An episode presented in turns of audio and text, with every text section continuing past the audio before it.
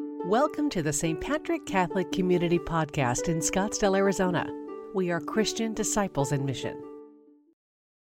Since September, we've focused on one word gather and how important it is as we gather again with family and with friends, especially with the holidays coming up. But we also talked about how baptism for us as Catholics is more than usually what's taught or understood that you now are a member of the church and you get sacraments and you get parish envelopes. Huh?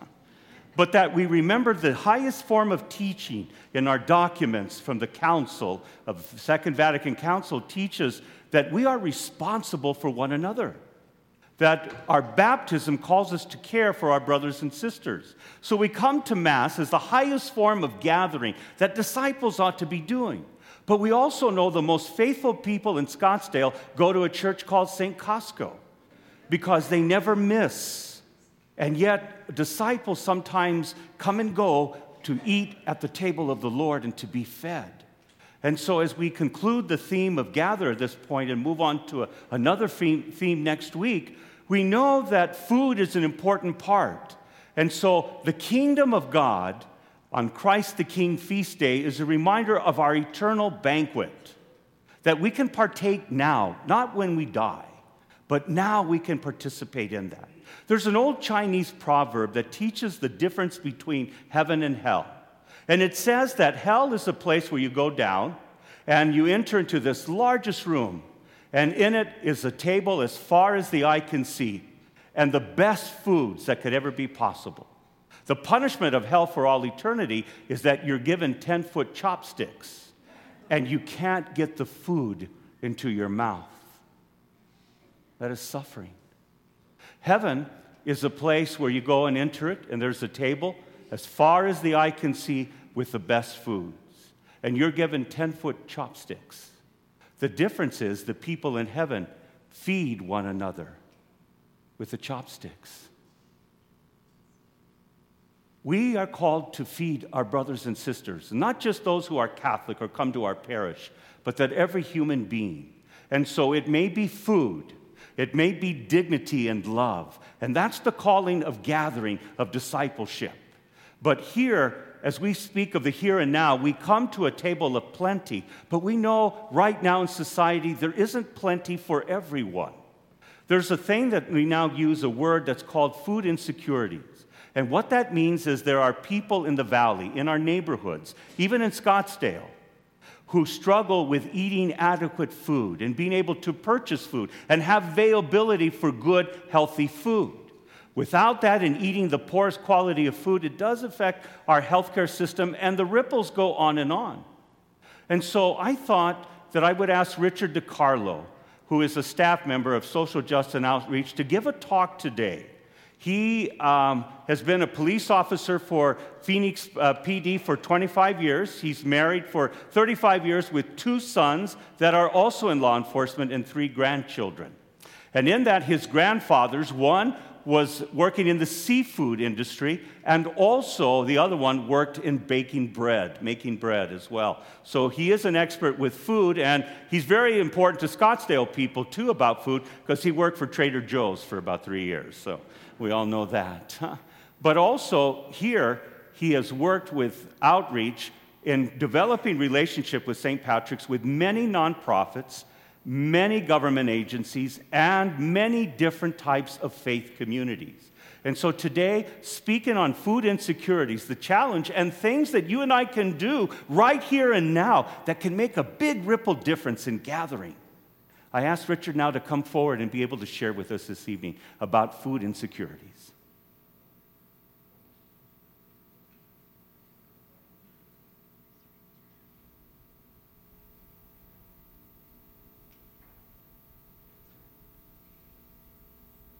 The Depression. Well, there were hard times in those days. And my grandfather and my father decided, well, we got to take care of these people and make sure that they have at least have bread to take home, and if they, even if they didn't have any money. So what we did is we got these little notebooks, paper, brown little notebooks, and they were all lined.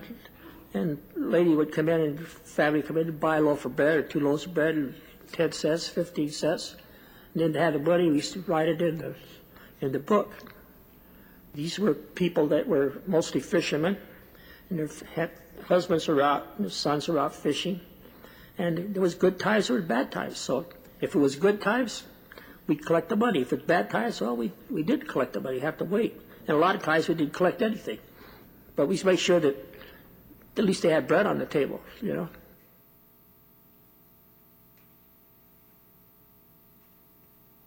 That was my father two years before he passed away. The Port of Los Angeles asked him to give an oral testimony and invited other generational families from San Pedro, California, on their contributions to the Port of LA over the number of years. It's a little bit longer video, but my father wanted to speak about hunger and what the bread business did to help people with that immediate need of hunger. I'll get back to my father in a few minutes. My partner and I had been asked to shift over to patrol one weekend because they were shorthanded and radio calls needed to be answered. So we shifted over from our neighborhood enforcement team on the street a little bit further to the east side, around 36th Street and McDowell. For those of you that aren't familiar with 36th Street and McDowell, it's mostly a lower income neighborhood, people who are living paycheck to paycheck. Many rely on social services on a day to day basis to get them through the day, the week, and the month. The call came in of a domestic disturbance. When we got to the apartment complex, it was pretty run down, like most of the apartment complexes in that area. The lady answered the door and invited us in, and inside the apartment really wasn't much different than the exterior. It was also pretty run down, very limited furnishings, Dishes were piled up, probably hadn't been cleaned in weeks or maybe months. And there was a gentleman sitting on the couch. He was pretty quiet. We asked the woman what we could do for her on that particular day, and she wanted us to remove her husband from the house, from the apartment. We went through a series of questions, and we, we determined that there was really no criminal aspect going on, but we stayed for a little bit longer to visit with her and I agreed to talk to her husband. Her husband was dealing with alcohol issues, and he was pretty intoxicated. I asked him if he wanted to go to Community Bridges with us to go receive some counseling, and he refused. For those that have dealt with addiction in the past or know people who dealt with addiction, this is not that uncommon. I went back and spoke to the woman a little bit longer, and then we left. Call came in about an hour later, same call, same person, same location. As we were heading over there, my sergeant got a hold of us on the radio and said, Put your thinking cap on because we're not going to keep going back and, back and forth all day long. Figure something out. So again, I went to speak to the gentleman sitting on the chair. He was about the same condition. And I said to him, what can I offer you today that you would go with us so that you can go receive some counseling down at Community Bridges? And he looked up at me and he said simply this You can get me something to eat. I asked when the last time he ate, and he said about two or three days ago. When we looked further in the apartment, after they allowed us to look around for a little bit more to see if we can bring them further services, I found a can of open beans in the refrigerator, a package of cookies in the cupboard with some potato chips. A lot of people that are on SNAP, Supplemental Nutrition Assistance Program, if they even know what that is, that money runs out at the end of the month. We put them in the car, we drove to a restaurant location. I gave my partner my credit card. I said, Go buy him whatever he wants to eat, and I'll sit with him in the car. The humor side to this was that my partner came out with this huge bag of food, and I asked him, How much food did you buy this guy? He said, Well, I had your credit card, so I figured I'd buy three of us lunch and we can dine together. it was a pretty expensive radio call. Hunger, as you and I know it, is a temporary craving or, or, or an immediate need that needs to be satisfied. Most of us know how to deal with that. I can go to the refrigerator, open it up, and find some nutritious food. I have the option of eating that or going to my cupboard and finding something there. Many people live in what's called a food desert in the city. Right now, there are 43 identified food deserts in the city of Greater Phoenix area, Maricopa County.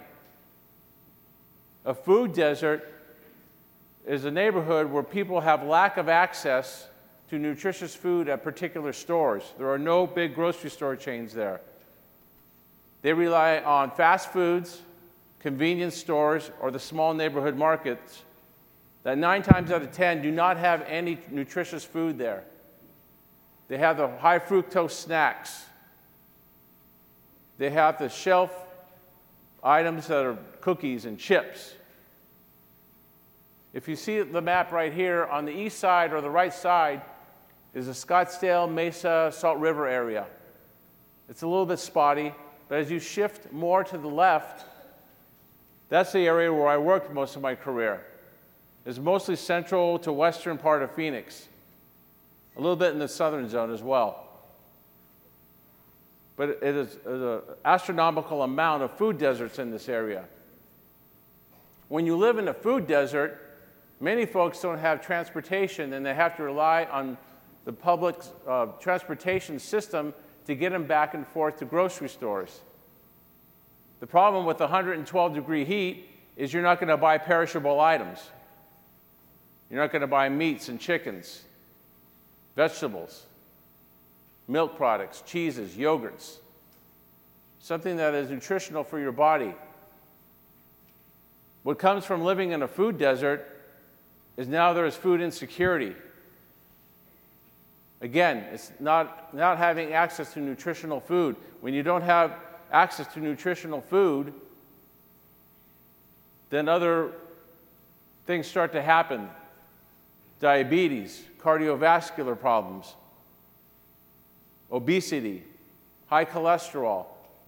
Medical bills start to mount because of that. People who are living paycheck to paycheck one unforeseen bill can send them into an economic spiral. And it's just not in this region. We see it here in Scottsdale with our emergency assistance ministry that we have here at St. Patrick's.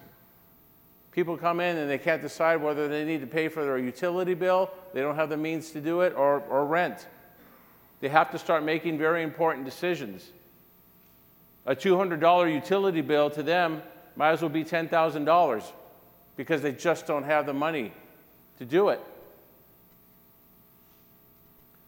There's been a study that showed that in the first 1,000 days of life, if children don't receive the proper vitamins and minerals, that's irreversible. There are physical and mental things that start to take effect. Now we know why, or have a better understanding of why many kids are functioning at a lower level in school. It happens at the very beginning of life. We, most of us, have options. When we have options, it brings balance to our lives. When we don't have options, it brings a certain amount of unbalance. We gather here at St. Patrick's Catholic Community, and this is the weekend, last weekend of this theme, but it doesn't mean that it stops here. We still continue to gather. We bring our joys, we bring our brokenness, we bring our thanks, we bring our gratitude to this table behind me. We bring our gifts and we leave them outside in the food bin. But that doesn't stop there. In the eyes of God, every gift that is brought forth to those we serve, He honors. We have the capacity to serve those in the wider community. I can tell you right now, in the work that I do with governmental agencies, with other faith organizations, and nonprofits, St. Patrick's Catholic Community has a very wide pr- footprint in the community. It makes my job a little bit easier when I go to visit people because they already know about St. Patrick's Catholic Community. The work that we do here the work that you all do here is well known. It doesn't just stop here at 84th Street and Shea. As we gather and as we bring our gifts and we leave them in the bin, I thank you for that generosity, the continued generosity. I would now like to invite you to bring it just a little step further, to be a little bit more mindful and aware of the types of food that we're putting in the food bin, the non perishable items. We're not going to solve hunger. We're not going to solve food insecurity. We're not going to solve the issues of food deserts. But we can take a little step towards it to help people live healthier lives in the food that leaves here. Things like healthier cereals with nuts and grains rather than the high sugar, shelf stable milks instead of sodas with high fructose and chemicals that we can't pronounce, honey, dried fruit, low sugar in fruit cans, low sodium in vegetable cans. To honor their dignity, maybe buying white albacore tuna rather than the chunk light it's more eye appealing. It honors the dignity of the person that we are serving to help them for many who cannot help themselves, who do not have a va- face or do not have a voice. The food that leaves here goes to about six different food organizations. And from there, it gets put out into the community. So we touch it here, it's touched at the food organizations, and brought forth. So I invite you as you walk out the door today to stop at one of the tables. It'll have a flyer there that says food justice on it that my partner in crime here at St. Patrick's, Megan Popa, made for me because my creative skills are about the floor level.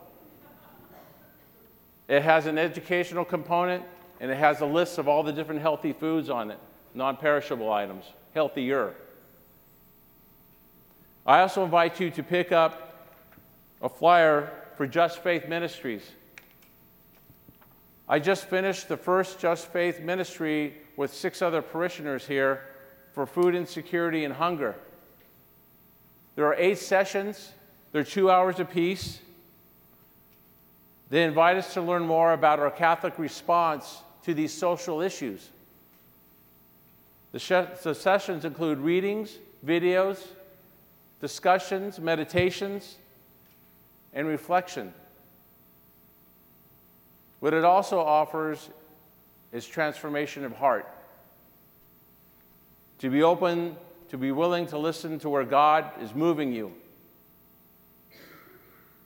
It'll leave you with enough wonder at the end that you'll want to do more. Maybe it might be in the area of advocacy.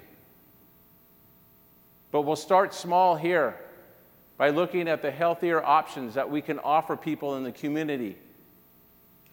Nothing is too small in God's eyes. We hear the gospel of the, of the mustard seed that gets planted and grows. A few years ago, we had the opportunity to have Father Edward Beck come here and speak to the staff. And he talked about the feeding of the 5,000, the fishes and loaves. My grandfather's fishes and loaves. Can't get it out of my head. He looked at that gospel and he said to us, Many people miss the true miracle that's happening there. The disciples go up to Jesus and he tells them, People are hungry. We get so caught up if there's two fishes and five loaves, or five loaves and two fishes, how many people were there? But Father Beck said this Jesus pointed to the disciples and said, you feed them. You have the opportunity, the knowledge, the tools to do this. We all do, all of us. So, the beautiful part about this story and the miracle is this nothing is too small because you take what you have, you break it, you bless it, you give it away, and you watch it multiply. If you're on a budget, and some of these foods are maybe more expensive choices, buy less. I would rather see higher quality, non perishable foods leave the parish here to touch those who really need it in a healthy way. Nothing's too small. It will multiply in many ways, first and foremost towards their health. Besides the flyers outside, there's another table that we use this morning for the children's mass. For the teens that are here, there's a few bags left. I encourage you to pick up those bags. This is a great teaching component, parents, to help your teens walk through this. Look a little bit closer at the ingredients of things that are coming off the shelf and that they're putting in the bag. I'd like to conclude with a video. A woman agreed to speak to an interviewer from the Walter Cronkite School of Journalism at ASU. It's a short clip, but she tells her story. Elena Sanchez says she and her family have experienced food insecurity. Currently living in a two bedroom trailer with her husband and their nine children, she says the hardest thing they've had to overcome is hunger. We didn't have money to pay the bills and the rent. Sometimes we didn't have food. One institution that is making a positive impact is St. Mary's Food Banks. And in Arizona, one in four children, over 400,000 in the state of Arizona, don't know where that next meal is coming from. People that don't have options. I thank you for listening to me tonight. And on behalf of the staff here at St. Patrick's Catholic Community, we wish all of you a very happy Thanksgiving and a safe Thanksgiving as well. Thank you for listening to the St. Patrick Catholic Community Homily Podcast. We are Christian disciples in mission,